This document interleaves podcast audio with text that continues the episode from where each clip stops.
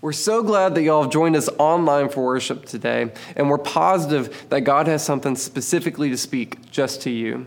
We want you to know that you are always welcome here at First Baptist Azle and that you can connect with us by going online to fbcazle.org forward slash connect. Now let's hop back into the sermon and hear what God has for us today. All right, Luke chapter 4, verse 14. Would you stand with me as we read God's word together? Jesus returned to Galilee in the power of the Spirit. Now, well, let me stop there. That says a lot right there. Of course, Jesus never went anywhere without the power of the Spirit, but I have to note that it mentions that. That means something when you go somewhere in the power of the Spirit. It means something. Uh, Luke put that in there for a reason. Jesus returned to Galilee in the power of the Spirit, and news about him spread throughout the whole countryside. He taught in their synagogues, and everyone praised him. He went to Nazareth, where he had been brought up, and on the Sabbath day he went into the synagogue, as was his custom, and he stood up to read. The scroll of the prophet Isaiah was handed to him. Unrolling it, he found the place where it is written, The Spirit of the Lord is on me, because he has anointed me to preach good news to the poor. He has sent me to proclaim freedom for the prisoners and recovery of sight for the blind, to release the oppressed, to proclaim the year of the Lord's favor. Then he rolled up the scroll, gave it back to the attendant, and sat down. The eyes of everyone in the synagogue were fastened on him, and he began by saying to them, Today, this scripture is fulfilled in your hearing. All spoke well of him and were amazed at the gracious words that came from his lips. Isn't this Joseph's son? They asked.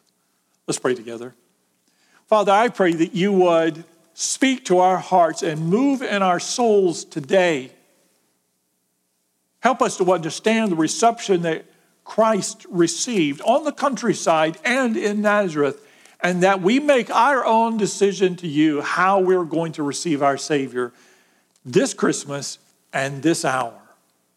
In Jesus' name we pray. Amen. You may be seated. Today's message is entitled, Are You Ready for Christmas? Are you ready for Christmas? Well, here it is, whether you're ready or not. Christmas time again. We have the decorations up. Thank you, Darla.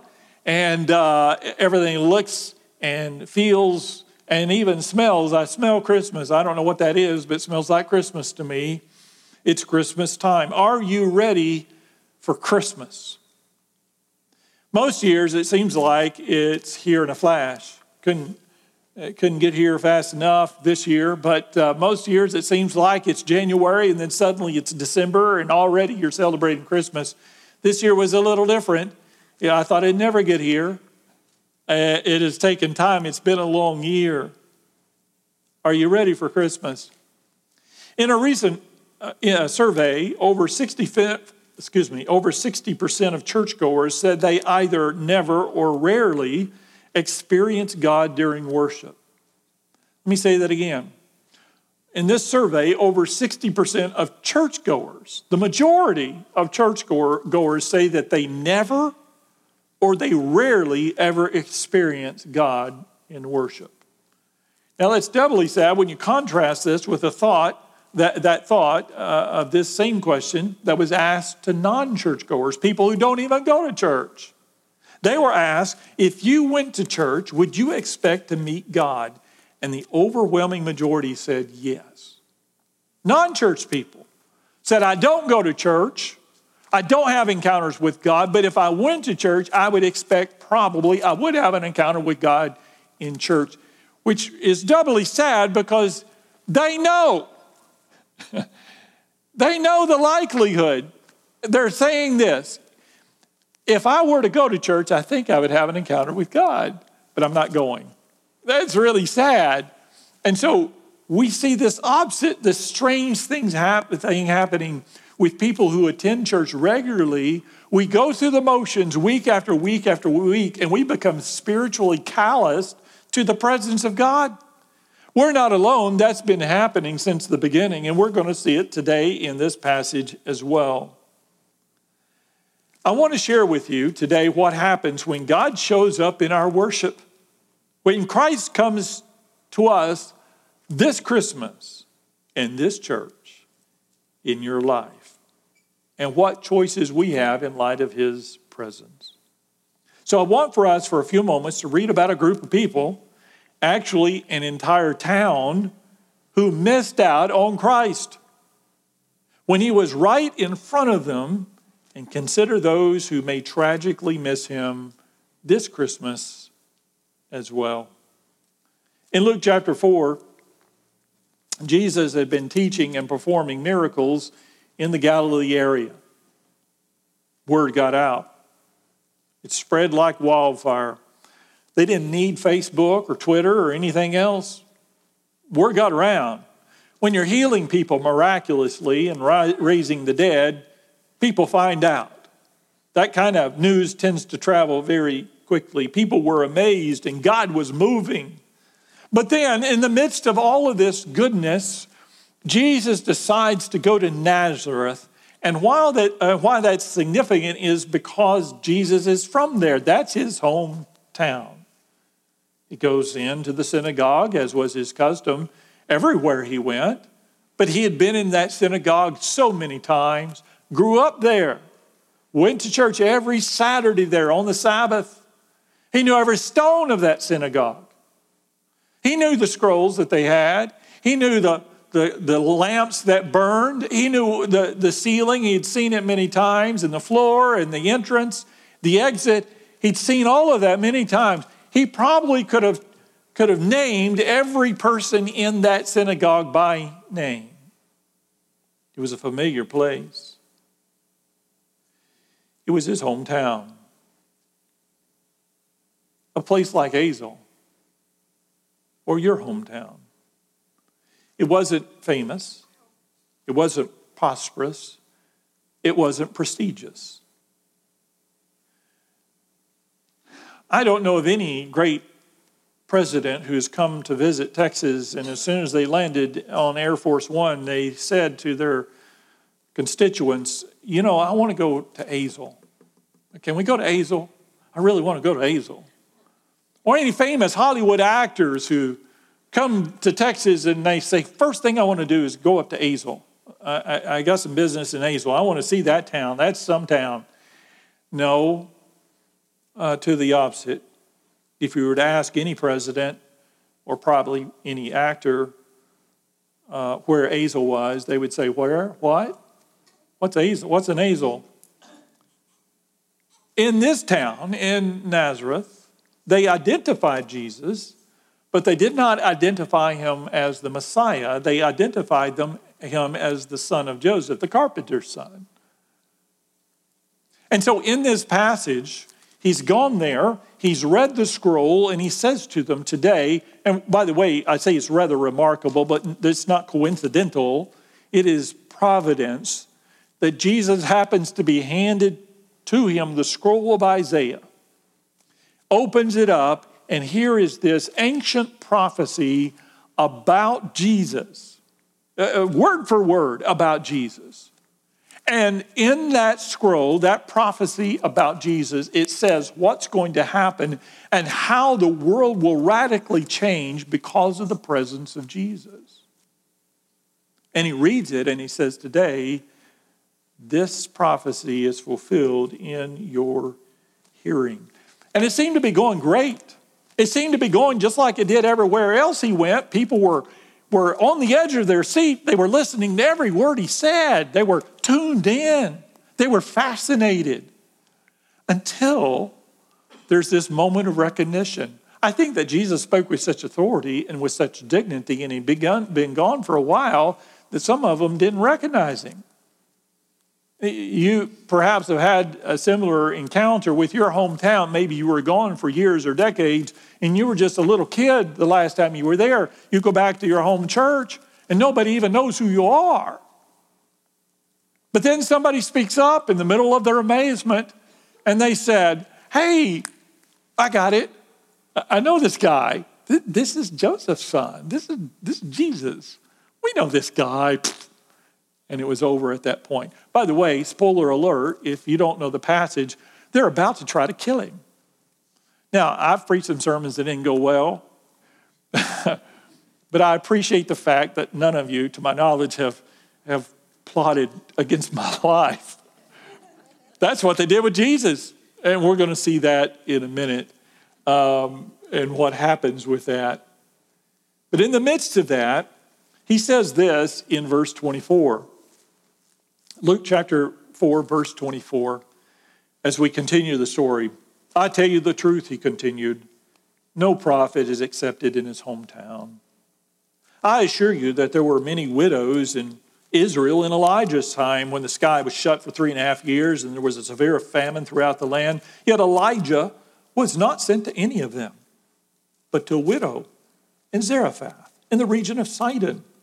And there were many in Israel with leprosy in the time of Elisha the prophet. Yet not one of them was cleansed, only Naaman the Syrian. All the people in the synagogue were furious when they heard this. They got up, drove him out of town, and took him to the brow of the hill on which the town was built in order to throw him down the cliff. But he walked right through the crowd and went on his way. Wow, that's a hostile crowd. You talk about turning on a dime. They were so angry, they wanted to kill him. Now, you have to ask the question what made them so mad? How could they go from amazement to murder in just a few sentences? What did Jesus say? Well, Jesus knew their hearts. They knew they'd already taken Jesus in his deity, in his divinity, and they had diluted it into, oh, this is this, the carpenter's son. And so their expectations of Jesus were no more than what they would expect from a carpenter's son. He knew their hearts, he knew their thoughts, he knew they were not going to receive him because they thought they knew who he was. By the way, did they know who he was? Didn't have a clue. Didn't have a clue, but they thought they did. They'd already put him on a shelf, they'd already labeled him, and he would never be anything more than that in their eyes. Realizing this, Jesus gives them two illustrations. He begins by saying, you know, in his hometown, no prophet has any kind of honor, which is, was apparently offensive to them. It's true, but offensive. And he said, let me give you a couple of examples. Remember Elijah, the prophet? You know, he did amazing things, but he didn't do it in his hometown. He went somewhere else. Remember the guy who, uh, who followed him, Elisha? Elisha did incredible things, healed lepers, but not in his hometown. God sent him somewhere else because the hometowns, eh, they weren't that impressed. And so they took offense to that because Jesus is confronting them with their own bias, their own prejudice against him, and it made them angry. Here's the sad part about this Jesus came to their church. The Messiah was there, the promised one from Isaiah. The Son of God, God incarnate, was there right in front of them, and they missed it because of their own preconceptions. I'm sad to tell you, some will miss Jesus this Christmas. Some outside the church, some inside the church will struggle with doubt, struggle believing what God can do, but we don't have to. By the way, notice he was in church when this happened. It wasn't the townspeople, it was the churchgoers that was wanting to kill him. So the people of Nazareth missed the beautiful presence of Jesus. And I'm going to give you three ways that they missed it. First of all, they believed that God moves in other times. That is, I think that the people in Nazareth, if you were to ask them, does God do amazing things? They would tell you yes. And they would probably start to give you a history lesson, which is what preachers do quite often as well, and what we do, and there's nothing wrong with that. They believe God did great things in the past. They had no, uh, uh, in the past, they had no difficulty accepting, even celebrating God's past miracles, saving the ark, parting the Red Sea, collapsing the walls around Jericho, delivering David from Goliath, Shadrach, Meshach, and Abednego from the furnace or from the fire, saving Daniel from the lions and Jonah from the great fish. They had taught these stories since they were children, they had heard them all of their life. But that was the past when God moved, not so much right now. They also believed in God's future promise of a Messiah. They all believed it, every one of them. Oh, they hung out hope. The Romans were oppressing them. And this belief, this hope for a future Messiah that would deliver them, grew and grew and grew. All of them talked about it frequently. They believed in God's future promise of a Messiah. One day, all the prophecies would come true, but not today. One day, there would be deliverance, hope, and joy and salvation, but not today. In the past, yes. In the future, absolutely but just not now. Are we any different? Why would God work in 2020? 2019, that's a good year. The economy was better, no virus. 2021, we're going to get this miracle vaccine, everybody's going to be cured. What a good year it's going to be, right? Amen? Not one amen. But why 2020? Why would God show up during this year, this crummy year? Why would God work in the middle of a pandemic? Where is He? Why would He bother in a bad year or during difficult times? Surely not now. Maybe when the virus is gone, people are employed, government is better, we at least hope, people are richer, healthier, happier, but not today. Secondly, they believe that God moves, but He moves in other places. He moves not only in other times, but also in other places, not here. And this may be the, the biggest challenge that they have there in Nazareth. Had someone run into Nazareth and they said, Yesterday in Jerusalem, the capital, the city of David, there was an announcement that the Messiah is here. He's in Jerusalem. We can go to Jerusalem and see him.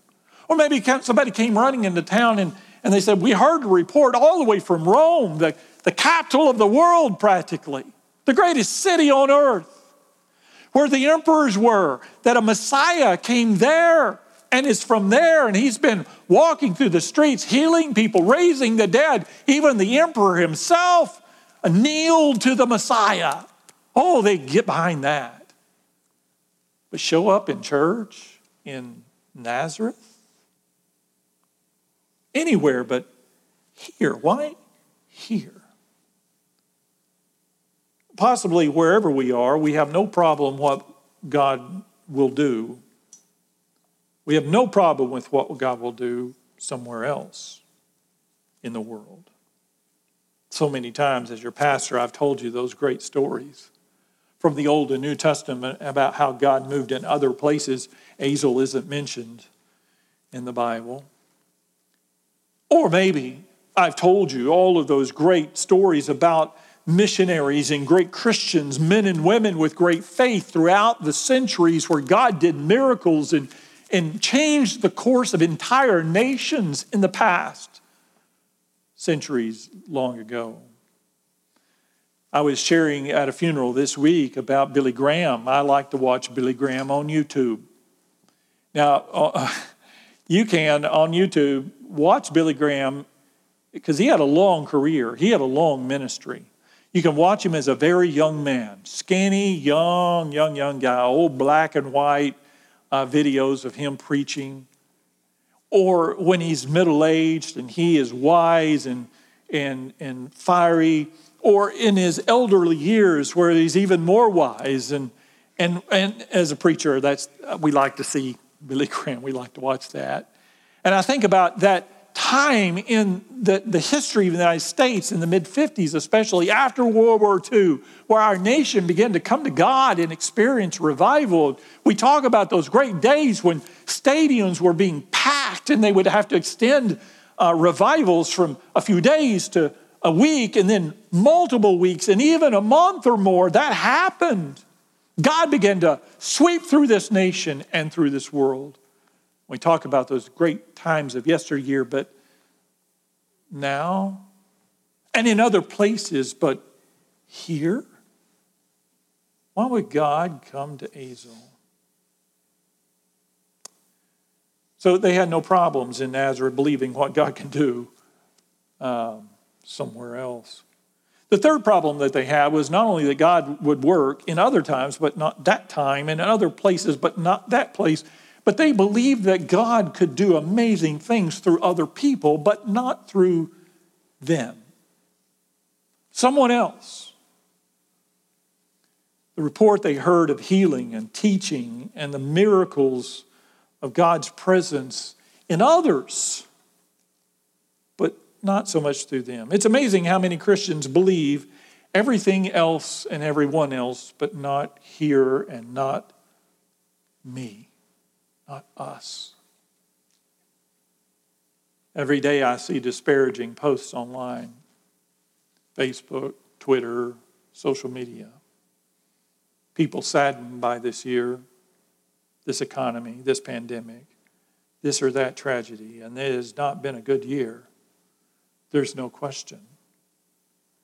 But we speak about the year as though it is a loss. I want you to know it is not lost.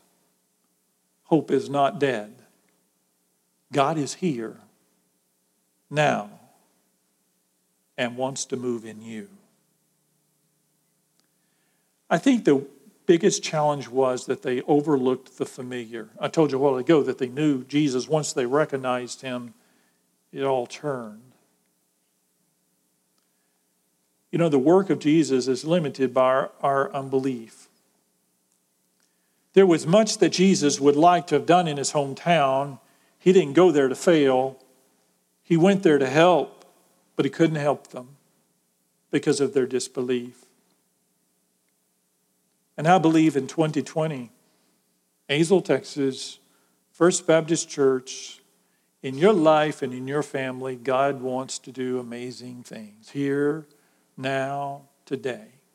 Not last week, not next week, here, today.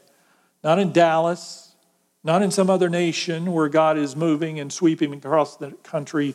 Here, here, today.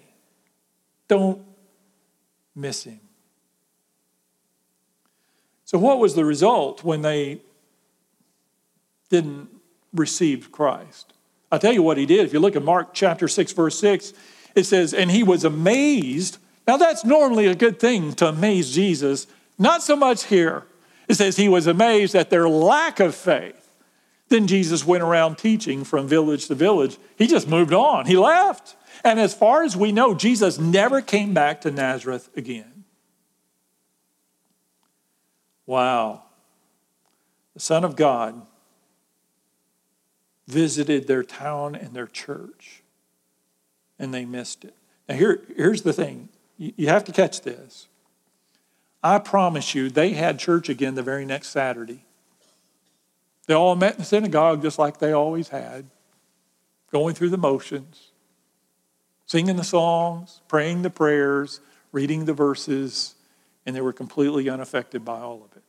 Listen, I, am glad you're here. I, I want you to be here. And God bless you, by the way. It's cold and rainy outside. There couldn't be anybody in here, including me, that didn't just want to curl up this morning under their covers and stay home. But God bless you, you're here.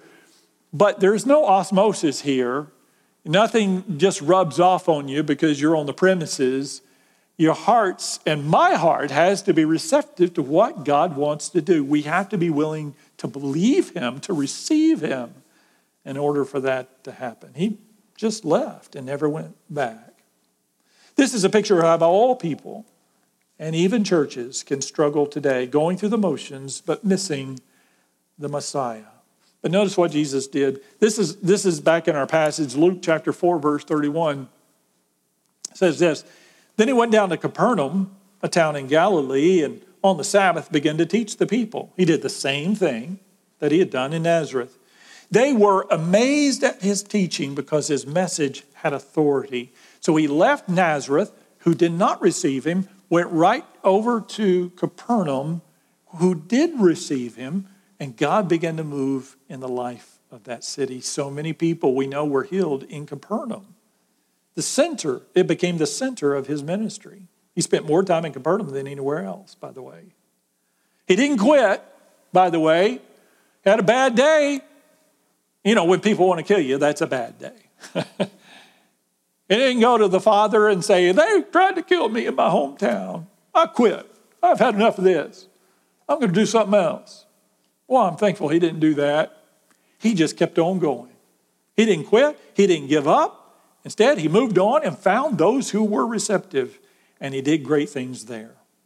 God will always move among people who receive him, whether common people like shepherds or mechanics, wise men or waiters, citizens of Nazareth, of Capernaum, or of Azle. Christ will move in us if we receive him, believe him, and place our hope in him. Now, the question is how do we do that? How do we overcome our doubts? And honestly, we have doubts. But so much of what we post and so much of the content of our conversations, there are doubts all in it. Because we had no doubts at all, we wouldn't say a lot of the same things that we say. We wouldn't have a lot of the attitudes that we have. How can we got, get God, or how can God remove our doubts and grant us faith? How does that happen? Well, a little further down in, in the book of Mark, there's this wonderful event that tells us. Jesus had gone up onto a mountain, and there he had taken his inner group of disciples the inner circle up onto the mountain with him, and there he was transfigured in front of him. They saw him in his glory. Remember Moses and Elijah, one on each side, and, and Jesus is glowing, and he, he's, he's received, he's recaptured his glory for a moment. He comes down from the mountain, and no sooner does he get down from the mountain, and there's a big crowd there looking for him. And the Bible says that the, the crowd was arguing with the religious leaders of the day because the religious leaders already didn't like Jesus, they didn't care for him at all. And so, having this big discussion in the middle of this debate, this argument with the religious leaders, was this man who had a son that was demon possessed. Is it bad? It is bad too. You know, the demon kept trying to kill the boy by throwing him in the water or the fire and uh, which is extraordinary that a demon would do that, but that's what demons do. They're destructive. And this is that famous scene that I've shared with you before where the disciples got down there first, or the rest of the disciples were already down there while Jesus and the inner circle were up on the mountain. And so they thought, well, we'll just take care of it. And you know what happened? They, not one of them were able to, to remove the demon successfully. They all failed. And so Jesus comes down and uh, the boy is brought to Jesus by, the, by his father. And here's this amazing passage Mark chapter 9, verse 20, if you look there with me. says this He fell to the ground, this is the boy, and rolled around foaming at the mouth. Jesus asked the boy's father, How long has he been like this? From childhood, he answered. It has often thrown him into the fire or water to kill him. But if you can do anything, Take pity on us and help us. If you can, said Jesus, everything is possible for him who believes. Immediately the boy's father exclaimed, I do believe. Help me overcome my unbelief. When Jesus saw a crowd was running to the scene, he rebuked the evil spirit. You deaf and mute spirit, he said, I command you, come out of him and never enter him again. The spirit shrieked, convulsed him violently, and came out. Now, that's a great story, isn't it? That's a great scene. But here's what happens. So he comes and, and Jesus says, How long has he been like this? And the guy explains. And the guy says, If you can do anything for us, could you help us? And it's like if you go to the doctor, you know, you got bad disease or something terrible, and say, Doc, if you can help me. Now, when we say that to the doctor, it's because the doctor has limited abilities. And we know that there are a lot of things that doctors just can't do. And so we, we always put that condition if you can.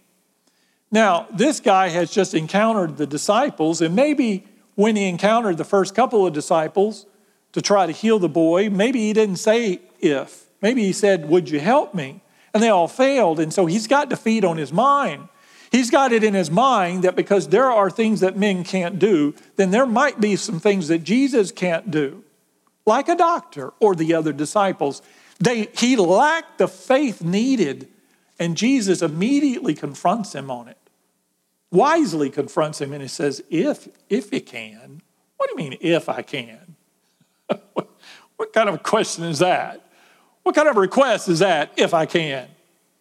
And so the guy realizes it. And I commend the father for this. He doesn't say, all right, well, okay, yeah, your disciples failed, uh, you know, blah, blah, blah. He doesn't say that. The religious leaders were down there. Maybe some of them had tried as well. They had failed if they had tried. And he could have used all of that as an excuse. Instead, he humbles himself before Jesus. Listen to this. He says, okay, okay. He says, I do believe. And then he makes this plea. He says, Would you help me in my unbelief? Help me overcome my doubt. If you have doubts about the sovereignty of your Lord, if you have doubts that God wants to move in your life and do the miraculous in this town, in this church, in this time, I challenge you to go before your God and say, God, help me in my unbelief. Help me believe. And I believe God will honor your request. So that's exactly what happened. Help me in my unbelief. Jesus immediately turns to the boy, immediately heals him. The demon comes out with a shriek, and it was the greatest day in the boy's life because he was finally free. He had had that demon in him for years. Well, you talk about a party. It doesn't talk about what happened later that day, but I assure you, it was a good day because God moved and the sick was healed. I believe that God wants to move here in Azle. Doubt always says some other time, but not now. Some other place, but not here. And some other people, but not me. But on that dark night, humble shepherds found him. Wise men sought him in a world that desperately needed him. And today we need him still. Are you ready for Christmas? Watch this brief clip.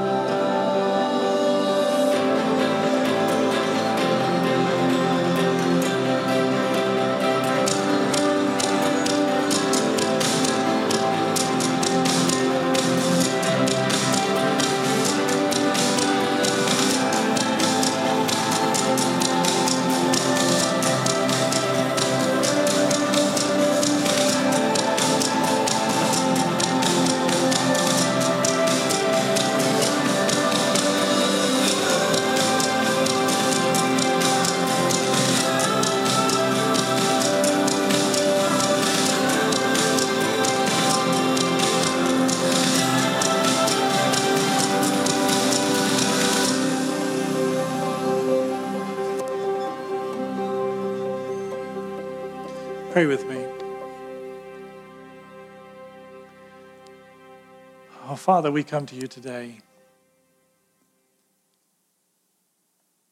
And we ask, help us to believe.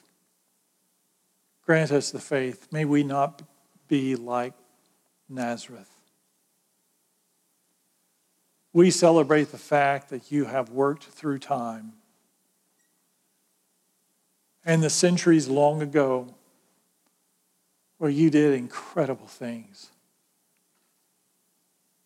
We celebrate the fact that in the future, Revelation tells us how it's all going to end and the miracles that you're going to do that this world has never seen.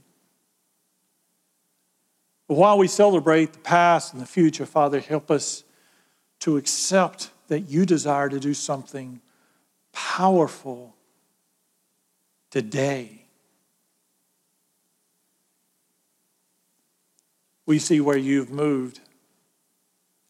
Korea, in a single generation, you have brought them by the millions to faith in Christ, transformed that nation. We see you move in places like that all over the earth. Father, help us to believe today that you desire to do something right here, right where we are, in Azle or our hometown, wherever we are. You desire to move here. Father, we have spent our lives seeing how you moved in the life of Elijah and Elisha and Moses and Noah and Jonah and Meshach, Shadrach, and Abednego and Daniel and Paul and Peter and so many others. It's hard for us to conceive that you desire to do the same through us. Help us to believe. Right here, right now, with us. That you may have in your, your sovereign plan chosen to change this world by changing this nation and your your choice to, your plan to change this nation begins here in Texas, in Azle, in this room, in our hearts. Help us to believe. Help us to not miss Christ this Christmas. As you're praying, no one's looking around. Can I challenge you this morning? Do you believe that God desires, and is able to do miraculous things through you and through this church. Right now, not tomorrow, not next week, right now. I challenge you to come before your God and humble yourself just like that father did. Help me believe that God is faithful. It could be you just want to come and kneel and pray to your God. He's waiting. In His Word, He says, Come near to me, and I will come near to you. He's waiting for you to take that step. It may be God is calling you to make a public decision this morning to accept Christ, to become a candidate for baptism, or to move your membership here and serve Him in this place. You are welcome here at First Baptist Church. Just come down and say, Pastor, I want to give my life to Christ. I want to become a candidate for baptism or say, Pastor, we want to join here. This is the place for us to serve. Or you just want to come and kneel and pray. If God is leading, here's your chance. Don't miss Christ this Christmas. He's here right now. Would you stand? No one's looking around as you continue to pray. And as you stand, you come. Well, thanks for joining us today online for our worship service. We hope that you were ministered and encouraged to while you're with us. And we just want to remind you that you can connect with us online by going to fbcazle.org forward slash connect. We hope to see you again next week.